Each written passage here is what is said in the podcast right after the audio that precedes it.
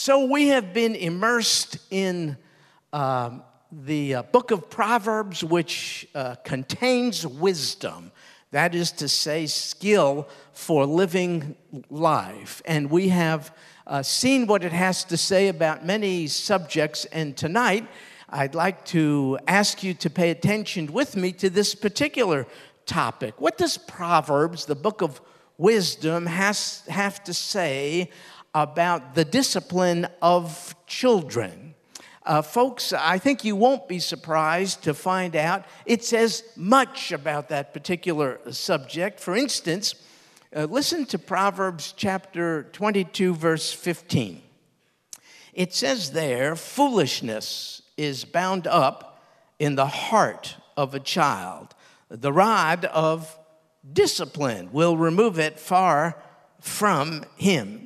So if you think about it, that singular proverb makes two statements that have uh, become increasingly unpopular in the day in which we live. Statement number one, children are, though they be cute and delightful in many ways, children are bad. And number two, corporal or physical discipline of children is good. That's what this particular Proverbs twenty-two fifteen essentially says. And both uh, declarations are very unpopular because the world would have us believe the very opposite. No, children are inherently good and corporal punishment is inherently bad. So we have a world system in diametric opposition to the biblical perspective. And I would just like to tell you, and I, I think most of you agree, I think God's perspective on this is right,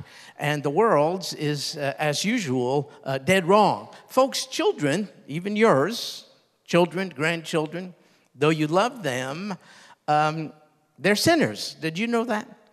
Uh, I mean, they're just like you. You birthed them, and Uh, they have inherited your nature, and yours is to sin, and so is theirs. No child has to be taught to be rebellious and obstinate and sinful.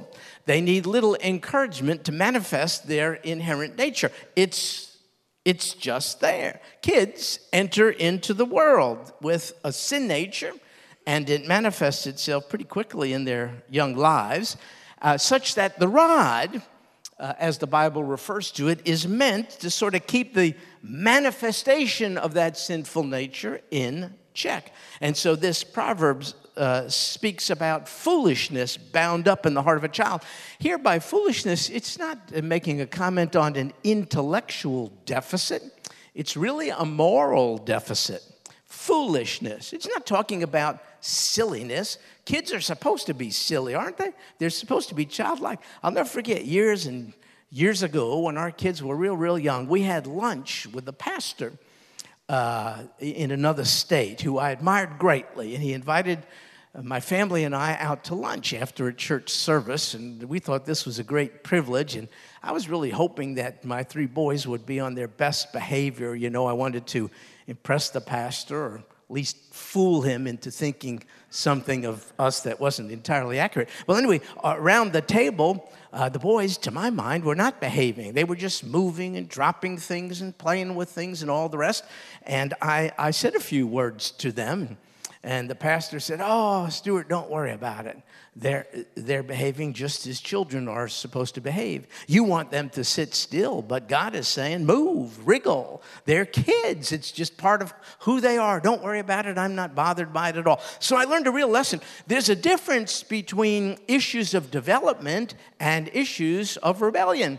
When it comes to issues of rebellion, even on the part of our young children, uh, discipline is called for. But when it's issues of development, no, we don't apply the rod to that. We, we ask God to give us patience because they're going to grow through it. So here by foolishness, the writer is speaking of a, a moral inclination, an inclination to sin and to do that which is contrary to Almighty God. And it says here that these inclinations are bound up in the heart of a child. It's like the child can't be free of it. Uh, they're entangled in it, just as if they're tied up with a rope. So too this inclination to do things their way rather than God's seems to be part and parcel of who they are. And a loving parent, a loving parent sees it and wants to do something about it. And this proverb says, here's what you could do about it. Uh, the rod of discipline will remove it. That foolish sinful inclination will remove it far from him. Now, does the rod mean a baseball bat? Um, no, it, do, it does not mean that. Uh, the rod represents something that stings, but that does not injure. So there's a lot of objectors to this form of discipline today, but they're throwing out, in my opinion, the baby with the bath water. God says applying the rod Um, uh, uh, puts sinful inclinations on the part of a child or grandchild in check. But this is no permission to abuse a child. So when it comes to the discipline of our children, there are two typical errors to avoid. One is abusing the rod, but the other is sparing the rod. I mean, we're hearing a lot about this today. Just reason with your child. And would that be possible, for crying out loud, to be able to communicate reasonable concepts to your child that don't have to be backed up, let's just say, with a deeper impression uh, through the rod? Most children uh, need discipline beyond mere words. Some don't, but most do. Uh, for instance, the word no Uh, may simply not be enough in certain cases with certain children, so therefore something more uh, concrete use, uh, ought to be applied. For instance, you see your young child or grandchild making his or her way uh, from the yard into the street, oncoming traffic and all the rest, and you say, no! Well, that may work, but sometimes what really reinforces the idea is the application of the rod. So the two errors to avoid uh, is number one, abusing the rod, or number two, sparing uh, the rod. The Bible says it is really an act of parental love to apply this kind of discipline. And to deny a child firm discipline is actually uh, a, an unloving thing to do. For instance, listen to Proverbs thirteen, verse twenty-four. He who withholds his rod hates, strong language, I'm just reading it, hates his son, but he who loves him disciplines him diligently. Now, how in the world can withholding the rod be seen to be a kind of hatred for one's child? Well, it could be taken to mean that you don't really care enough about how your child lives. But you know, God cares a lot about we, how we, his children, live. Therefore, he disciplines us. Revelation chapter three, verse nineteen, those whom I love, I reprove and discipline. Be zealous, therefore, and repent. So the rod of discipline actually makes a child feel loved and valued and secure. Listen to Psalm twenty-three, verse four. Even though I walk through the valley of the shadow of death, I fear no evil, for you are with me. Your rod and your staff, they comfort me. The comfort of the rod is based upon the fact that uh, discipline is a proof of sonship. As parents or grandparents, we don't usually go about disciplining someone else's children. We do this with regard to our own children or grandchildren. It's a sign of sonship. So God's rod, for instance, applied to his kids, is proof that they are his children. And your rod, applied to your kids, is proof that they are your children. Listen to Hebrews chapter twelve, verse seven. God deals with you as with sons. For what son is there whom his father does not discipline? And so you see, God's discipline of us is evidence of the fact that we are his sons and daughters. Kids, did you know this? Kids crave this kind of thing. Why? Because it makes them feel secure and loved. I've shared this with you, I think, on more than one occasion, but I, I think it bears repeating here. When I grew up uh, in New York, uh, I grew up on a block, uh, urban area, lots of kids on the block, and we would hang out together. And one time, the group, the guys, we, little kids, we came up with the idea, let's um, camp out one night this week. By camping out in that area, we didn't mean tents and open fields. We meant um, we would sleep on the on the flat roof of a Methodist church that was on the block. They had no spiritual interest, but that's, we called it urban camping. That's, you know, that's the way it was. We would just make our way. We'd climb up on the flat roof. We'd sleep out on the roof. Well, we didn't tell our parents this, but uh, everyone thought, well, oh, I'll ask, they said, I'll ask my dad for permission, you know, just to, to sleep out. Everyone said that. And I thought inside, I don't have to ask my dad. Uh, why not? Well, my dad was there, but not there. Uh, never abused me, beat me, or anything like that. But he was taken up with his own lifestyle of uh, drinking and gambling and the addictive effects of it all. I wouldn't say he was unloving by no means, but he was mastered by these things to such an extent that, um, well, he just didn't have the energy or the time to take in much of an interest in setting guidelines for me. And so the kids knew this, and they envied me. They said, oh, Stuart, you really got it good. You can do what you want, come and go as you please. You don't ever have to get your dad's permission. Isn't that good? And for a while, I fooled myself into thinking I was in an enviable position. I didn't have to check in. But after a while, I realized, nah, that wasn't a good spot at all. I got the impression uh, that my I didn't have someone, a father figure who cared enough about me to say no or yes or not now. Uh, the other kids did, I did not. And as a result, I grew with lots of insecurities. There wasn't the structure of a bigger person setting bounds, limitations, and giving uh, guidance. And so God, who is so smart, all wise, knows when you apply the rod and other forms of discipline, it really is showing love to your child. It's showing them, I care about your comings and goings. I care about your choices, and I want to guide you through life so that you do well in life. In fact, kids who grow up without this uh, uh, parental loving discipline, uh, oftentimes they put themselves in situations where they deliberately get into trouble, thus obligating the law enforcement system to assume the role of surrogate parent. My son is a police officer, and when he was on patrol, uh, he used to tell me a good deal of his time is sort of babysitting.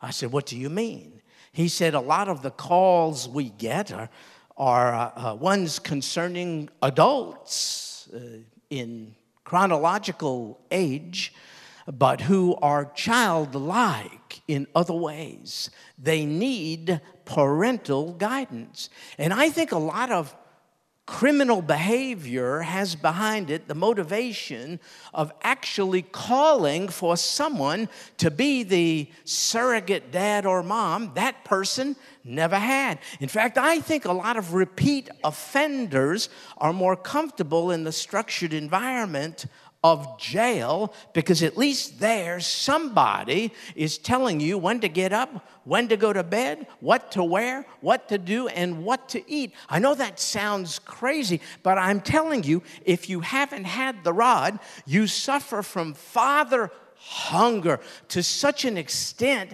that you'll choose someone, even if he's not a loving father, just a cruel, impersonal, penal system.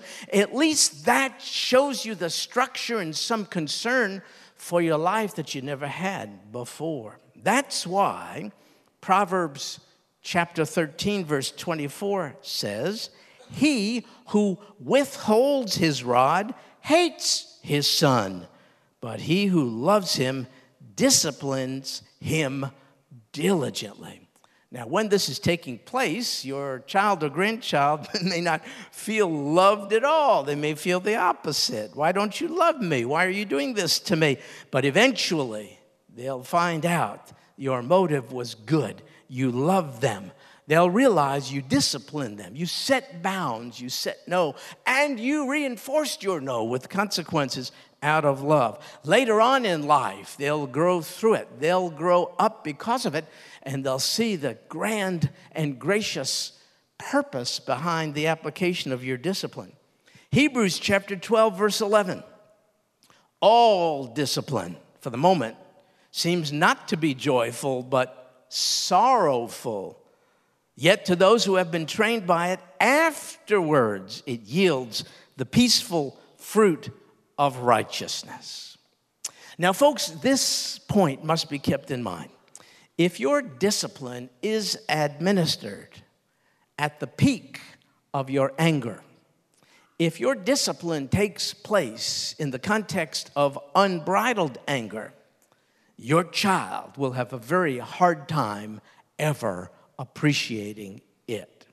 It will be very difficult for your child to see your good intentions behind uh, the application of your discipline if you're doing it when you're emotionally out of control yourself.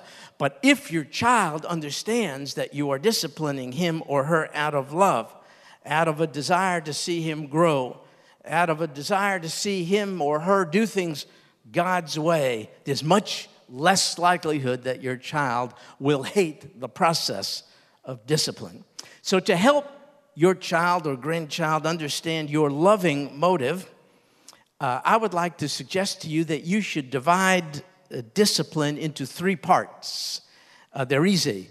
It's the before part, the during part, and the after part. Here's the before part.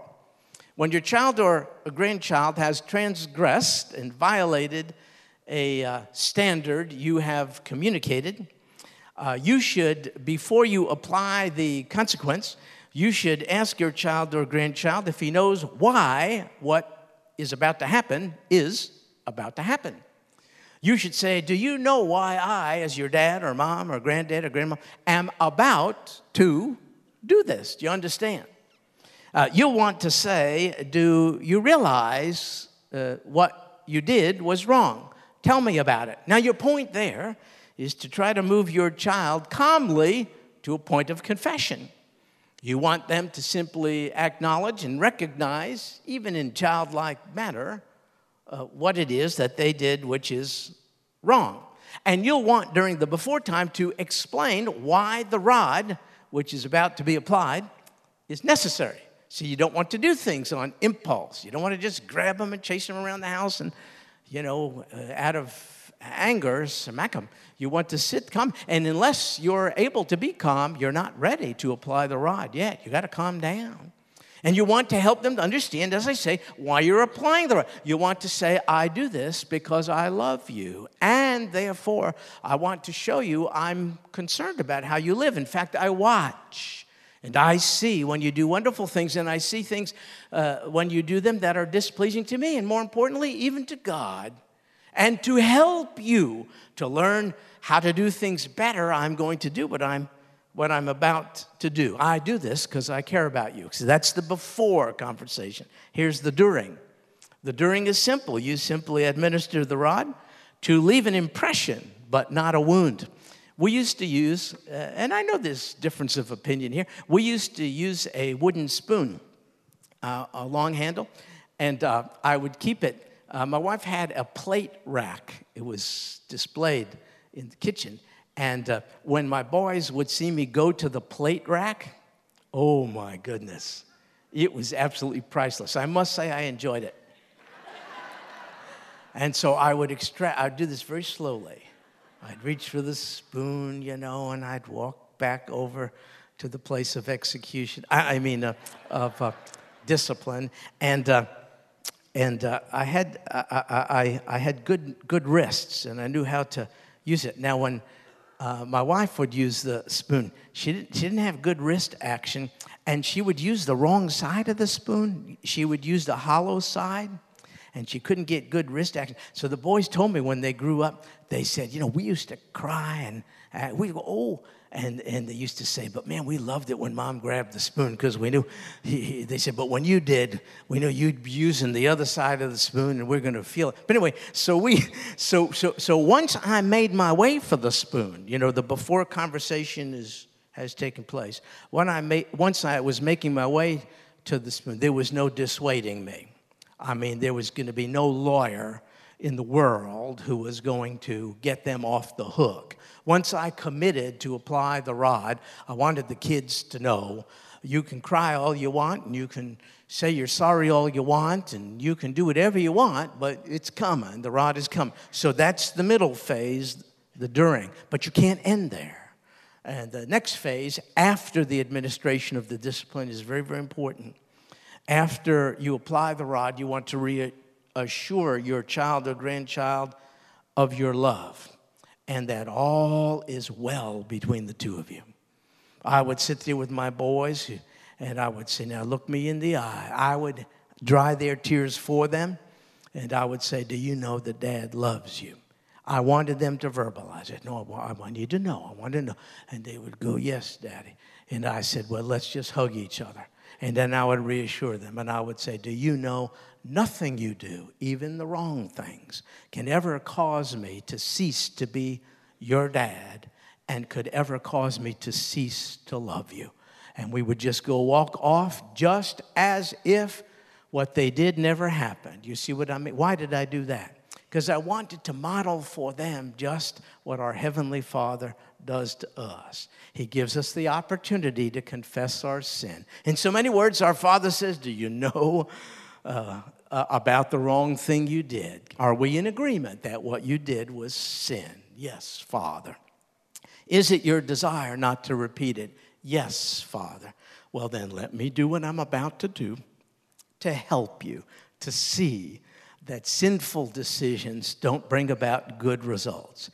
And then don't you get this reassurance from the Father that all our sins have been cast behind his back as far as the east is from the west? So far has he removed them uh, from us. If we confess our sins, he's faithful and just to forgive us our sins and to cleanse us from all unrighteousness. And so you just press on and you continue to take the hand of your Abba Father just as if you had not sinned. In fact, that's the biblical doctrine of justification. Our status in the eyes of the Father is really fine. Don't you hear him say, I'll never leave you or forsake you? Don't you hear him say, I'm displeased with some of the things you do, but I'll never be displeased with you. You're my son, you're my daughter, and I am always your father irreversibly. So, so that's how I came up with these three steps. I think that's how the Father does us. There's kind of a before, there's a during, and then there's the after, which says, now all is fine. Let's go through life hand in hand, just as if what happened did not happen. Now, here's something for us to think about, it seems to me. Uh, the rod should only be applied to a child when he has clearly violated a clearly stated rule.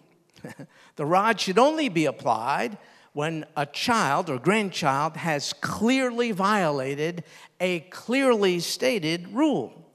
Uh, otherwise, a child can become very angry, frustrated, and confused when disciplined for doing something he didn't know was wrong. Sometimes parents are just angry and irritable, and they're screaming and yelling and spanking and do all kinds of things, and the child has no idea, what did I do? What did I do?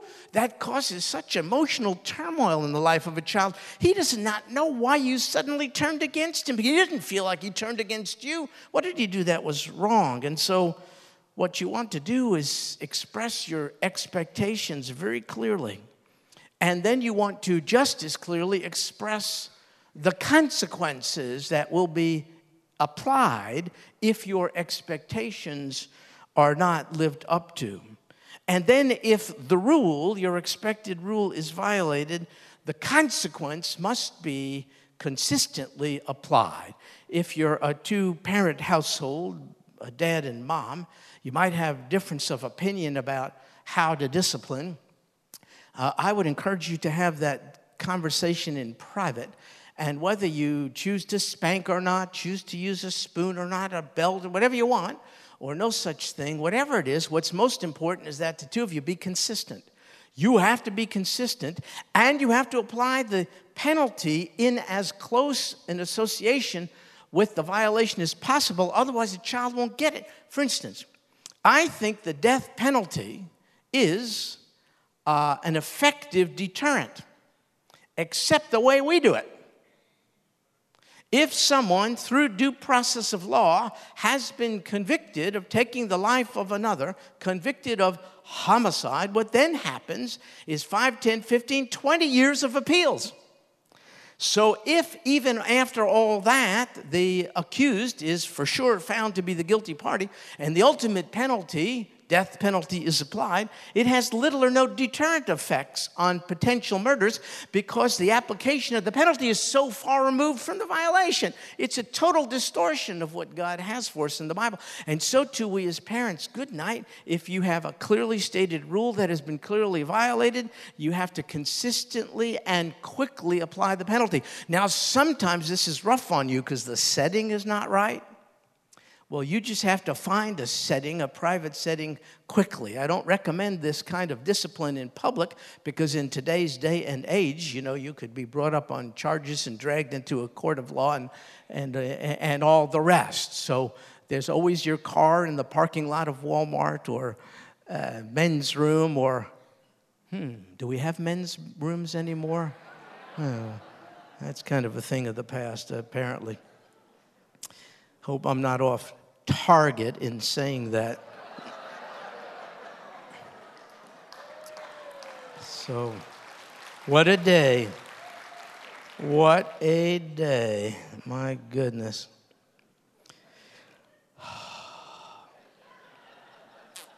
So here's what you want to do. You want to make sure your uh, child uh, receives a clear statement of what you expect. Secondly, you want to make sure your child understands the consequences. Sometimes you do it by saying, can you repeat after me? I just want to make sure you understand what I just said.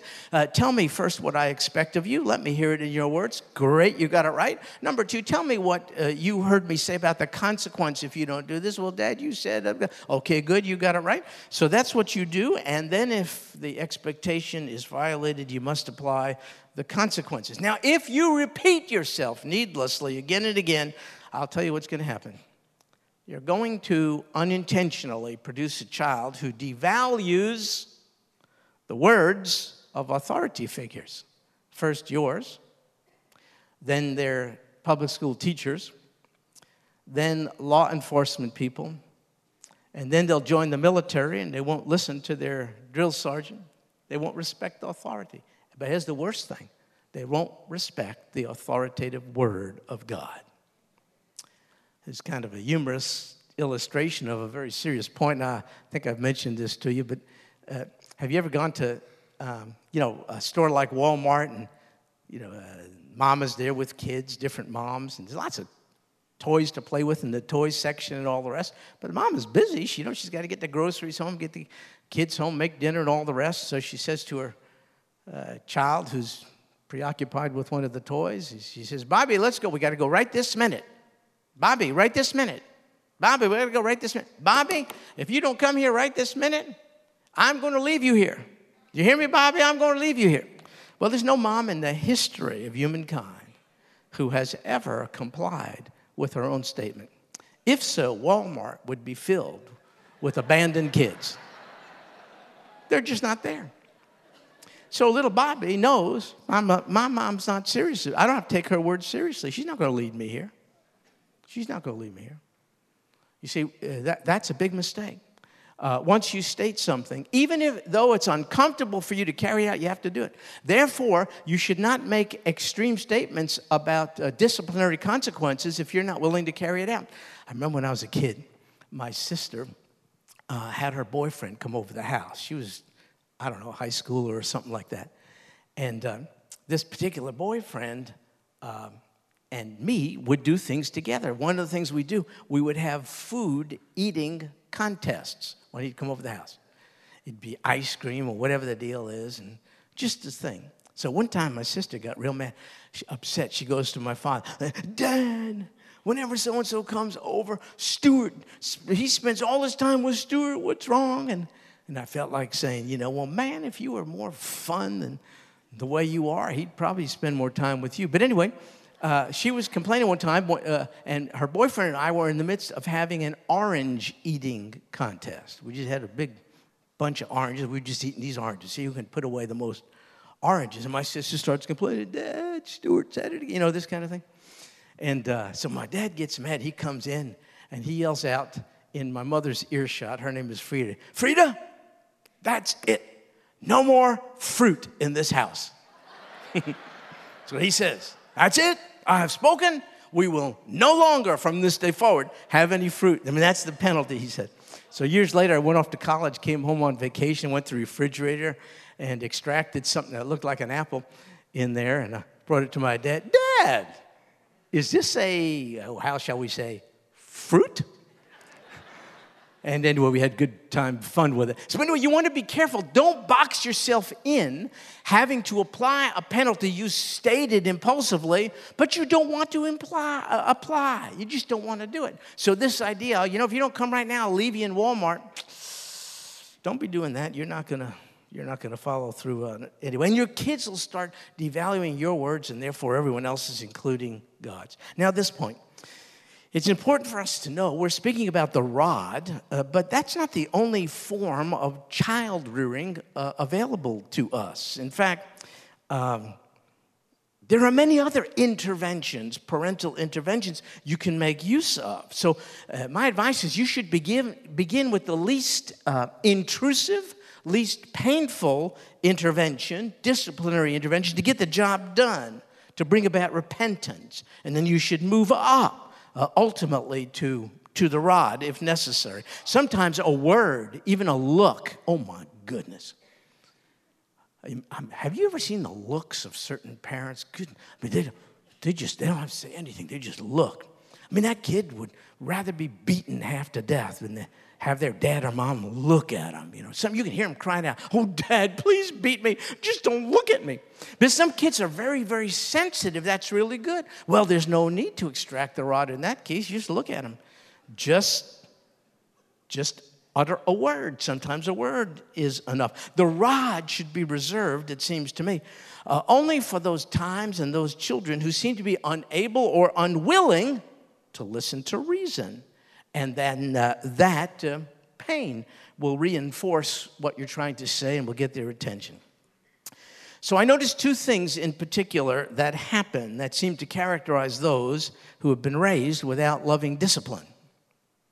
I see this a lot in uh, homes where there's no father. Uh, it's just an observation I make. Maybe I'm wrong about this.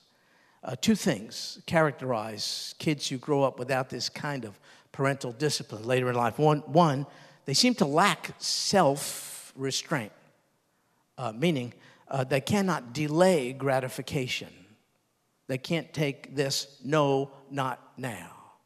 So if they see something, it's not theirs. They can't afford it, but they want it.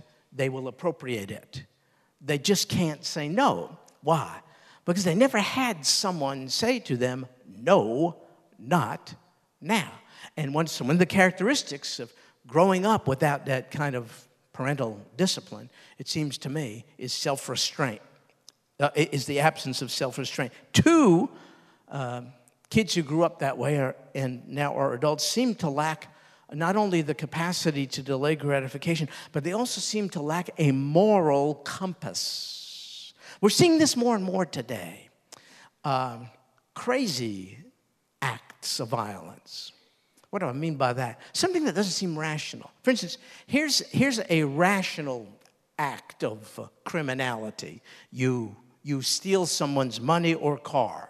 I'm not justifying it, but you can see it's connected. Someone wants it, you know, there it is, you go and steal it. But today we're seeing crimes of violence that make no sense. Someone just shoots, someone just hits, someone just kills. We're seeing a proliferation of these inexplicable outbursts today. I think we're producing a generation of adults who, because they have grown up without this kind of biblical child rearing and discipline who not only cannot delay gratification, but they don't have a moral compass because no one has said to them, this is wrong, this is right. Let me reinforce in your mind that which is wrong and that which is right. And in the absence of that, it's kind of like if it seems right, if it feels good, I will, I will do it. I will do it. And we're looking at all kinds of explanations for this proliferation of random, erratic, violent behavior, and we're looking in all the wrong places. It's the breakdown of the family. And it's the refusal to do things God's way. The rod is bad, children are good. No, it's the other way around. It's the other way. It's the other way around. Now, um, because of this, we are told in Proverbs chapter nineteen, verse eighteen, discipline your son while there is hope. Do not desire his death. In other words, start consistent discipline at the most hopeful time in a child's life. That's early on. Why? Because they respect you. They look to you. They are more prone to allow you to form and shape them. Discipline your son while there is hope. Do not desire his death. Discipline your child while young, and in so doing, you may help your child to re- refrain from risky behavior, which may lead to his death. Like what? Drugs, alcohol, driving in a car uh, in excess of the speed limits. Risky, life-threatening behaviors. Uh, that proverb says, Uh, set guidelines while your child is young, when it's most hopeful that what you do is going to be internalized by the child. And in so doing, you may keep him from death because he may be less inclined to engage in risk-taking behaviors, which may lead to his death later on. Now, let me offer this word, which is found in Proverbs twenty, verse seven. A righteous man, it says, who walks in his integrity. A righteous man who walks in his integrity. How blessed are his sons after him. The sons, daughters of a righteous man or woman are blessed. What does that mean? This tells me the key principle of parenting is not a discipline, is not the rod. The key principle of parenting is parenting by example. It is the walk of parents that is more instructive even than their talk. Kids pick up on the value system of their parents simply by living with them and watching them. So they may often forget what you have said, but they are much less likely to forget what you have done. You are the model of behavior for them. Their inclination, you see, is to learn to do things just like they see you do. And so they may forget your advice, but it's unlikely they will ever forget your example. So I ask you this fairly haunting question. How do you feel about the fact that your kids and your grandkids are probably going to do things just as they see you do? That's a haunting question.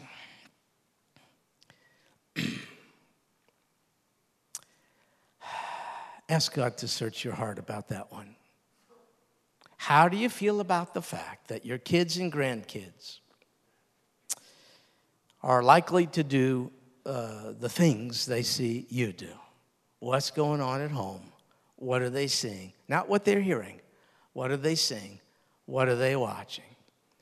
I would really, really encourage you, with God's help, try to break patterns, unhealthy patterns of behavior uh, that you surely, surely do not want your kids to model. What do they see you watching? What do they see you wearing? What do they see you smoking? What do they see you drinking? How do they see you spending?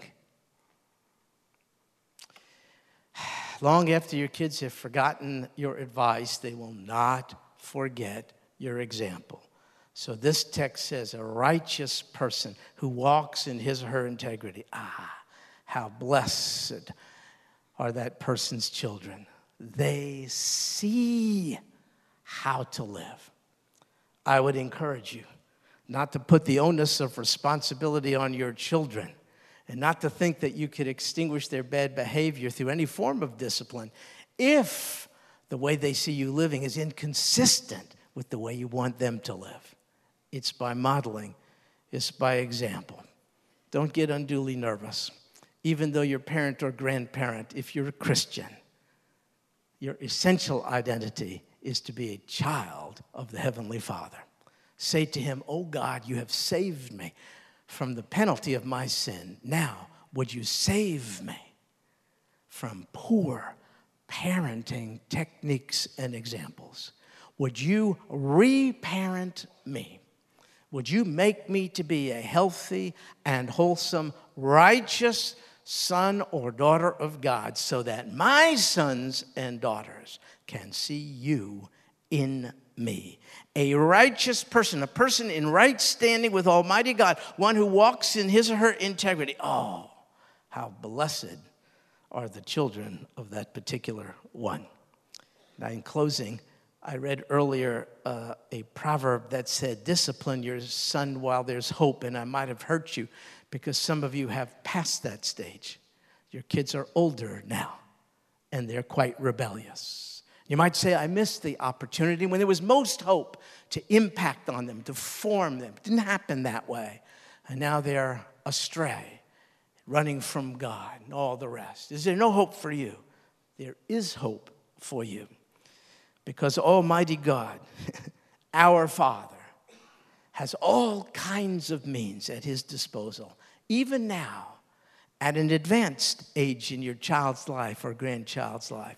Your Father has even now uh, all manner of interventions available to him by which he can change the heart and mind and direction even of your wayward child or grandchild. Yes, there's always hope. Don't give up. Say, "Oh God, I confess to you I've done things wrong, and I didn't give my child the start in life I should have. Thank you for forgiving me. Thank you, as an adopted child of yours, you love me and will not let me go. Thank you for casting all my sins behind your back. Now that having been said, oh God, would you mercifully, as the perfect parent, the perfect Heavenly Father, would you please extend yourself to my wayward son or daughter, grandson or grandchild by your grace? Would you use all that which is at your disposal, and that's everything, to change the heart of my loved one so that loved one returns to you or clings to you for the first time?" You can pray that. In fact, I would like to invite you to do that even tonight. So could I ask you to stand to your feet, everyone, if you don't mind. But please, could I ask you to practice the discipline of not leaving just yet? Sometimes when we stand, people think it's a time to go. Please don't do that just yet. Promise we won't be here too long. Uh, I ask you to stand just to make it easier for folks who want to, to come up, up front and stand here and just kneel here. For this purpose, would you petition the Father? Would you say to him, "Oh God, my heart breaks because of my wayward son or daughter or grandson or grandchild. There are many explanations for his or her misbehavior. Oh God, now is not the time for me to beat up on myself. Uh, you were beaten enough for everyone. I'm a forgiven one. I simply come as your child, uh, petitioning you on behalf of my child, whom you love even more than me. Just make your way just as this dear one has up to the front. Uh, here. You know, there's no magic in praying here instead of there. It isn't to get God's attention, it's to get yours." uh, you'll remember here now on April twenty-seventh, "Oh God, I took these terrible burdens which I can't carry any longer, and I brought it to you, Almighty God." I'm going to leave them in this church tonight. That's what believing prayer means. It means I transfer the burden from my shoulders onto yours.